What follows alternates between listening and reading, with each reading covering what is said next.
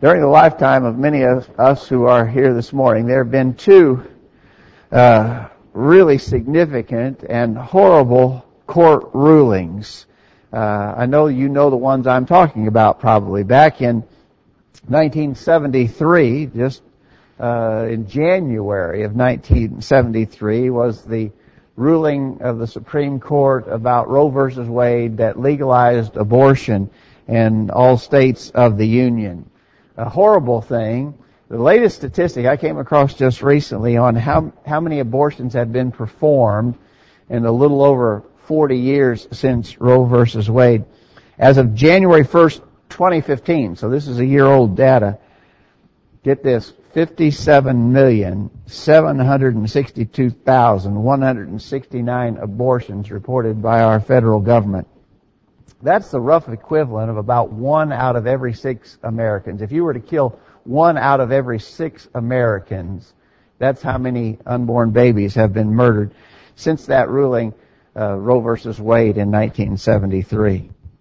And then, of course, just last year, now mo- many of us can remember that Roe versus Wade decision. Some of you younger ones can't, but all of us should be able to remember just last year on June 26, 2015, the Supreme Court ruled uh, to allow same-sex marriage. Uh, in fact, that struck down laws that existed in 31 states uh, that mandated marriage between man and woman. The Supreme Court struck that down with their decision that now allows same-sex marriage nationwide. So, some terrible, horrible rulings that you're familiar with. I want to suggest to you that those couple of things uh, specifically define what has been called the culture war. There's a culture war going on in America today. It's a, it's a real war. It's certainly, that's an appropriate terminology to use. It is a real war. And since we're at war with such things as that, the question comes to mind, are we losing the fight? Since those kind of things have happened, since those kind of rulings have been made, uh, it sometimes seems like we are. We're losing the fight in this culture war. We want to address that question in our study this morning. By the way, I, am aware of the fact that's the Capitol building, not the Supreme Court building. Uh, but just in terms of our country, our nation, our society, our culture, are we losing the fight here as we try to oppose evil and wrong are we losing the fight? We want to talk about that for a few minutes in our study this morning. Before we go further, we stop here to thank you all for being present. We're glad for you all. As Lee already mentioned, we have a beautiful Lord's Day, and it's a great privilege to be able to be together. We always look forward to these times and pray that God will be glorified and we will all be encouraged by the time we spend together today. If you have questions about anything you see or hear, please ask them, especially those of you who might be visiting with us. If you see something that you don't understand or hear something that's not clear, please say a word and we'll try to explain that to you. We're trying hard at College View to be a church like the church you read about in the pages of your New Testament. We believe that's really the, the, uh, the only way we can be certain we're doing the will of God is go back to the Word. Have a thus saith the Lord, a book, chapter, and verse for all we say, do, and practice. And we're striving to do that. We're not saying we've achieved perfection in that matter, but that's our ambition uh, we're trying hard to be such a church. If you have any questions, please ask. Again, to our visitors, we welcome you. Please come again every time you have a chance to be here. What about this real war that we're in? Are we losing the fight? Uh, well, uh, I want to suggest to you that sometimes it seems that we have, but the fact of the matter is that the pattern of history uh, that's revealed in the Bible shows that it's sort of always been this way. There's a lot of history in the Bible, right? The Bible is a history book in a way. And a lot of that history shows the same kind of things going on historically that we see going on in our world today. For instance, if we were to go all the way back into the book of Genesis, into the days of Noah, you know this account very well. God saw that the weakness of man was great in the earth, and that every imagination of the thoughts of his heart was only evil continually. And repented the Lord that he had made man on the earth, and it grieved him at his heart. And the Lord said, I will destroy man whom I have created from the face of the earth, both man and beast, and the creeping thing, and the fowls of the air. For it repenteth me that I have made them, but Noah found grace in the eyes of the Lord. You think it's bad now, and it is. Think how bad it was in the days of Noah. when just one man and his family were found to be right with God, or even trying to be right with God. Interesting that God knew Noah. He knew what was going on in Noah's life. He knew, of course, the, the despicable conditions of the rest of the world. Here's Noah living in such a world, and yet he remained faithful, and God blessed him for that. Times have been bad in the past, very bad in the days of Noah, of course. Think about another historic episode. I just want to emphasize to you that the history has always been this way. The history has always been that it looks like things are not going so well for those who are trying to be faithful to God. You remember in Numbers 14 as the children of Israel were approaching the promised land, they sent 12 spies into the land uh, to spy it out, to see what it was like, and to give a report. When they came back, they all reported that it was a, a marvelous land. But ten of the twelve spies said, "We can never take it, though, because the the people of the of the land are mighty. Their cities are fortified. Uh, we felt like grasshoppers in their sight, uh, and so they convinced the people that we can't go. We can't go forward. We can't go on into the promised land that God had promised for generations to give to them. They rejected that promise. They were ready to go back to Egypt. But Numbers 14 verse 6 says, Joshua the son of Nun and Caleb the son of Jephunneh, which were of them that searched the land, rent their clothes, and they spake into the company of the children of Israel, saying, The land which we passed through to search it is an exceeding good land. If the Lord delight in us, then he will bring us into the land and give it us. Neither fear ye, the people of the land for they are bread for us. Their defense is departed from them, and the Lord is with us. But all the congregation bade stone them with stones. Here's Joshua and Caleb. Doing the right thing, right? In, in opposition to the whole nation of Israel, they're saying, let's go forward. God will bless us. Uh, we can easily defeat these people because God will be on our side. What they get for that? Well, uh, a threat to be stoned with stones because of taking that sort of a stand. How about Elijah? In 1 Kings chapter 18, you remember the famous account of the contest on Mount Carmel with the prophets of Baal. Elijah had literally stood alone there in opposition to those false prophets of, Baal, of the idol Baal, and he was victorious.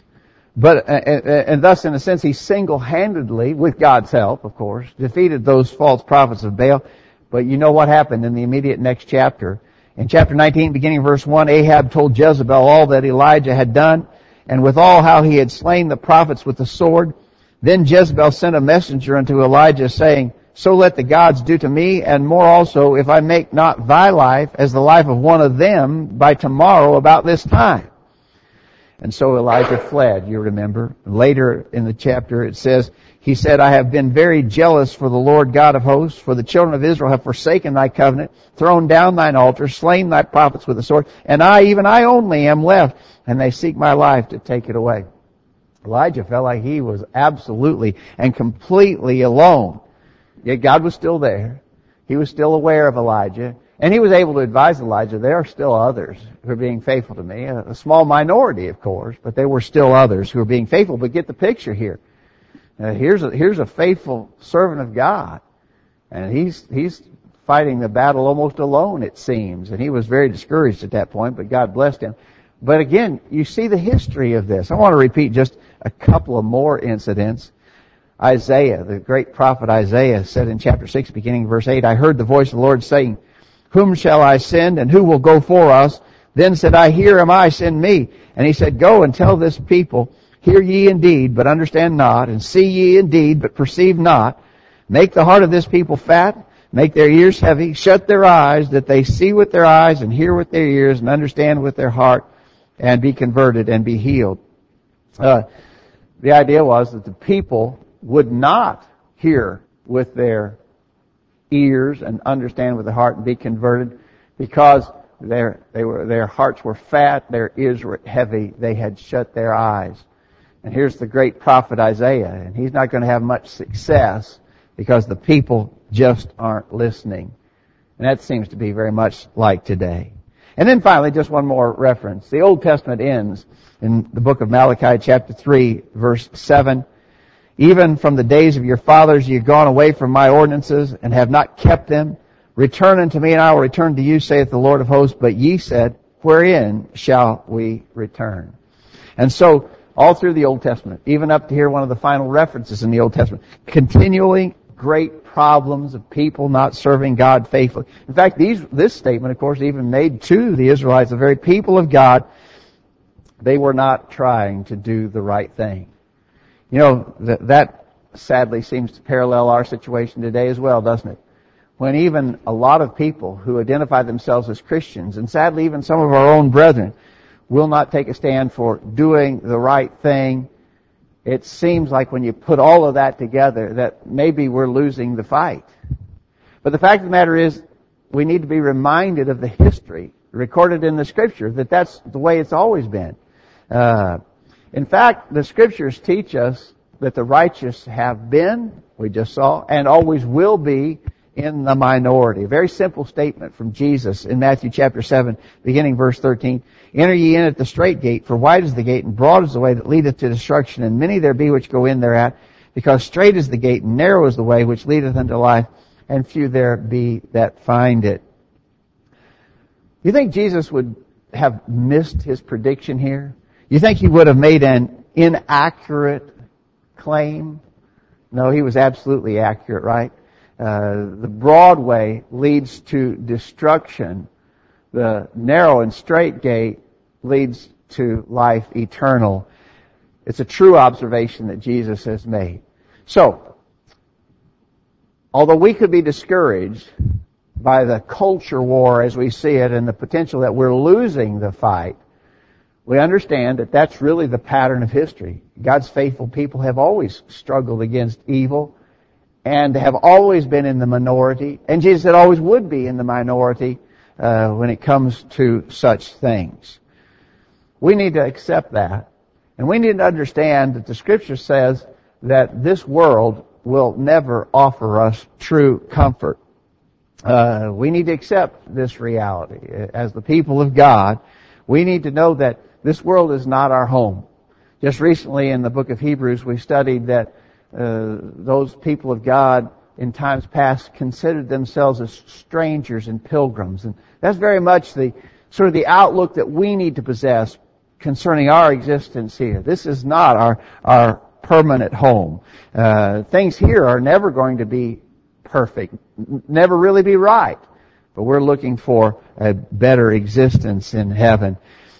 Job, who was certainly a, a, great and faithful man, had this view of his existence on earth. In Job chapter 14 verse 1, Man that is born of woman is a few days and full of trouble. He cometh forth like a flower and is cut down. He fleeth also as a shadow and continueth not. Job didn't think that this world was ideal, did he? He didn't see this as the place where he was seeking perfection. He understood the realities of life. The psalmist said there's no real comfort here. In Psalm 90 verse 10, the days of our years are three score years and ten, and if by reason of strength they be fourscore years, yet is their strength labor and sorrow, for it is soon cut off and we fly away. And so, again, we observe that if we've got a right thinking in our mind about all of this, we ought to understand it's always been hard. The people of God have always struggled. We're going to be in the minority. This world is not going to offer us that real comfort. And when it seems uh, that we are defeated, we, we need to work at maintaining what we could identify as an eternal perspective. Are we losing the fight? Are we losing the fight? What's your yardstick? In other words, if you're going to make that determination, we're losing this fight. If you were going to make that determination, you'd have to have something to measure that against, right? What's your measuring stick? How would you determine whether we're losing or not? Well, if we look at just here and now, then yeah, I would say uh, not only are we losing the fight, but we potentially have lost it. It's, it's past retrieval. If we're just looking at here and now, it's bad. Certainly things are very bad in our world. And they're not getting better, right? Nobody would argue that uh, especially in regards to things of morality, nobody would argue it's getting better. It's getting worse. We referenced in our introduction uh, abortion, homosexuality, and you could just add to that list uh, more and more problems of gross immorality in our culture. If you're just measuring that by here and now, uh, then you would you would argue, well, it's past fixing. We've lost the fight and we can't get it back. But if eh, if we measure things from an eternal perspective, we get a different conclusion. In Romans chapter 8 verse 18, Paul said, I reckon that the sufferings of this present time are not worthy to be compared with the glory which shall be revealed in us. You think that the apostle Paul might have ever thought, thought we're losing the fight? You know, that's the question we're asking in our study this morning. Are we losing the fight? You think the apostle Paul might have ever said, yeah, you talk about, yeah, we're losing this fight.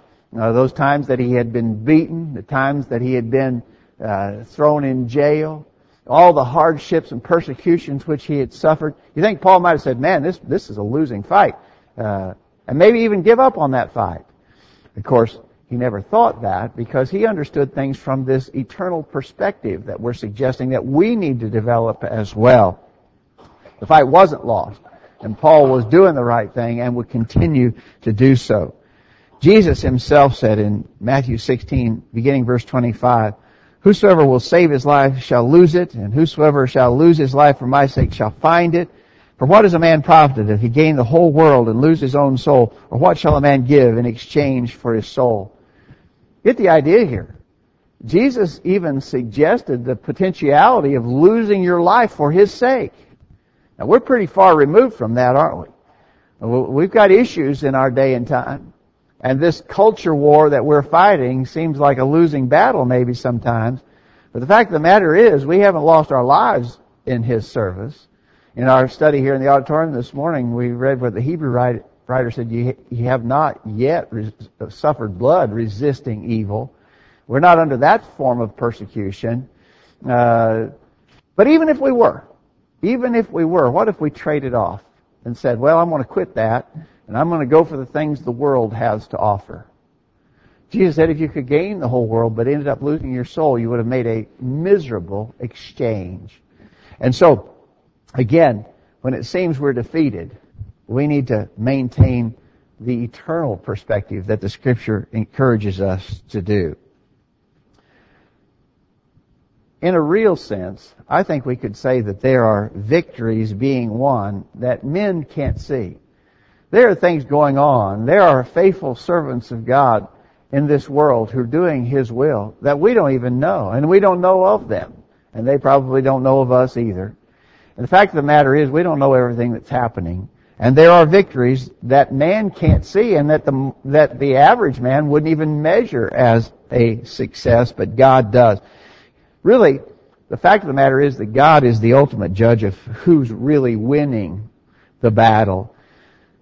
Again, just recently we looked at Hebrews chapter 11 in our adult class here Sunday morning in the auditorium. And that whole 11th chapter of Hebrews talks about great characters of faith in the Old Testament times and talks about the things they did. And here at the end of that discussion, the Hebrew writer mentions some who'd suffered mightily. In Hebrews chapter 11, beginning verse 36, others had trial of cruel mockings and scourgings, yea, moreover of bonds and imprisonment. They were stoned, they were sawn asunder, were tempted, were slain with the sword. They wandered about in sheepskins and goatskins, being destitute, afflicted, tormented, of whom the world was not worthy. They wandered in deserts and in mountains and in dens and caves of the earth. That doesn't sound very good, does it? What would men say? Well, those are a bunch of losers. That's a bunch of losers. Those people are losers. They're just, they're wandering around in goatskins and sheepskins. Uh, they're living in caves those people have lost. They've lost the fight, right? But God said they were giant heroes of the faith. And they had not lost, but they had in reality won the most important battles of all. And so, again, understand that in this great fight of good versus evil, there are victories that man can't see. But finally, we would conclude with making the observation that God's ultimate victory in this matter is absolutely certain. It's absolute, it's positively certain, it cannot fail, there's no doubt about it. God will be ultimately victorious. In Revelation chapter 17 verse 14, these shall make war with the Lamb. There's, there's our word, right? There's this war. This war is underway. These shall make war with the Lamb and the Lamb shall overcome them, for he is Lord of lords and King of kings, and they that are with him are called and chosen and faithful. So there's your war terminology, right? What does it say about the outcome? It says the outcome is God wins. And if we are on His side, we win too, right? Some have suggested, I think it's a, a, a pretty fitting way to view the book of Revelation. If you wanted to summarize the book of Revelation in two words, that summary would be God wins. There's a great fight, always has been a great fight ever since the Garden of Eden of good versus evil. How does it turn out in the end? You want to flip to the end of the story? Read the last pages of the history that will be written? The last pages of that history say God wins. And of course that means that we need to be on that winning side too. Are you on that side? And so, in the tremendous war of good versus evil, or, or the terminology that we often employ these days in this great culture war that we're engaged in, what are some of the realities? Well, the realities are, as we said, what we're dealing with is not that much different than God's faithful people have dealt with all through history. And we know and have been advised to anticipate to be in the minority of this always. It's always been the case. This world is not an end of itself. We're just strangers and pilgrims. We're just passing through. Keep that eternal perspective, even when it seems like things aren't going well. Know that God is aware, and there are victories taking place that men don't perceive and can't see. But finally, ultimately, when it's all said and done, when everything is finished, we know uh, that God will be victorious, and if we're on His side, we will be as well. Are we losing this fight? Yeah, it can be somewhat discouraging. I, I agree. But the fact of the matter is, we have great information in the Word of God to help us endure whatever may come our way as we live for the Lord and serve Him in our lives. What's your situation this morning? Are you right with God? Are you on His side? Have you aligned yourself with those forces that are striving for what's right and just and holy? Are you a Christian? Have you obeyed that simple gospel plan of salvation? If not, we would encourage you to make that decision. The plan of salvation, as revealed in God's Word, is not hard to understand. You hear the truth. You believe it. Repent of your sins. You confess your faith in Jesus. You're baptized for the remission of sins. Have you done that? If not, we would encourage you to make that decision without delay. If you're a Christian already, but you've fallen away, you've, you've not been loyal and faithful in this great fight for right, come back to the Lord in repentance, confession, and prayer. If we can help in any way, let us know while we stand and sing this song.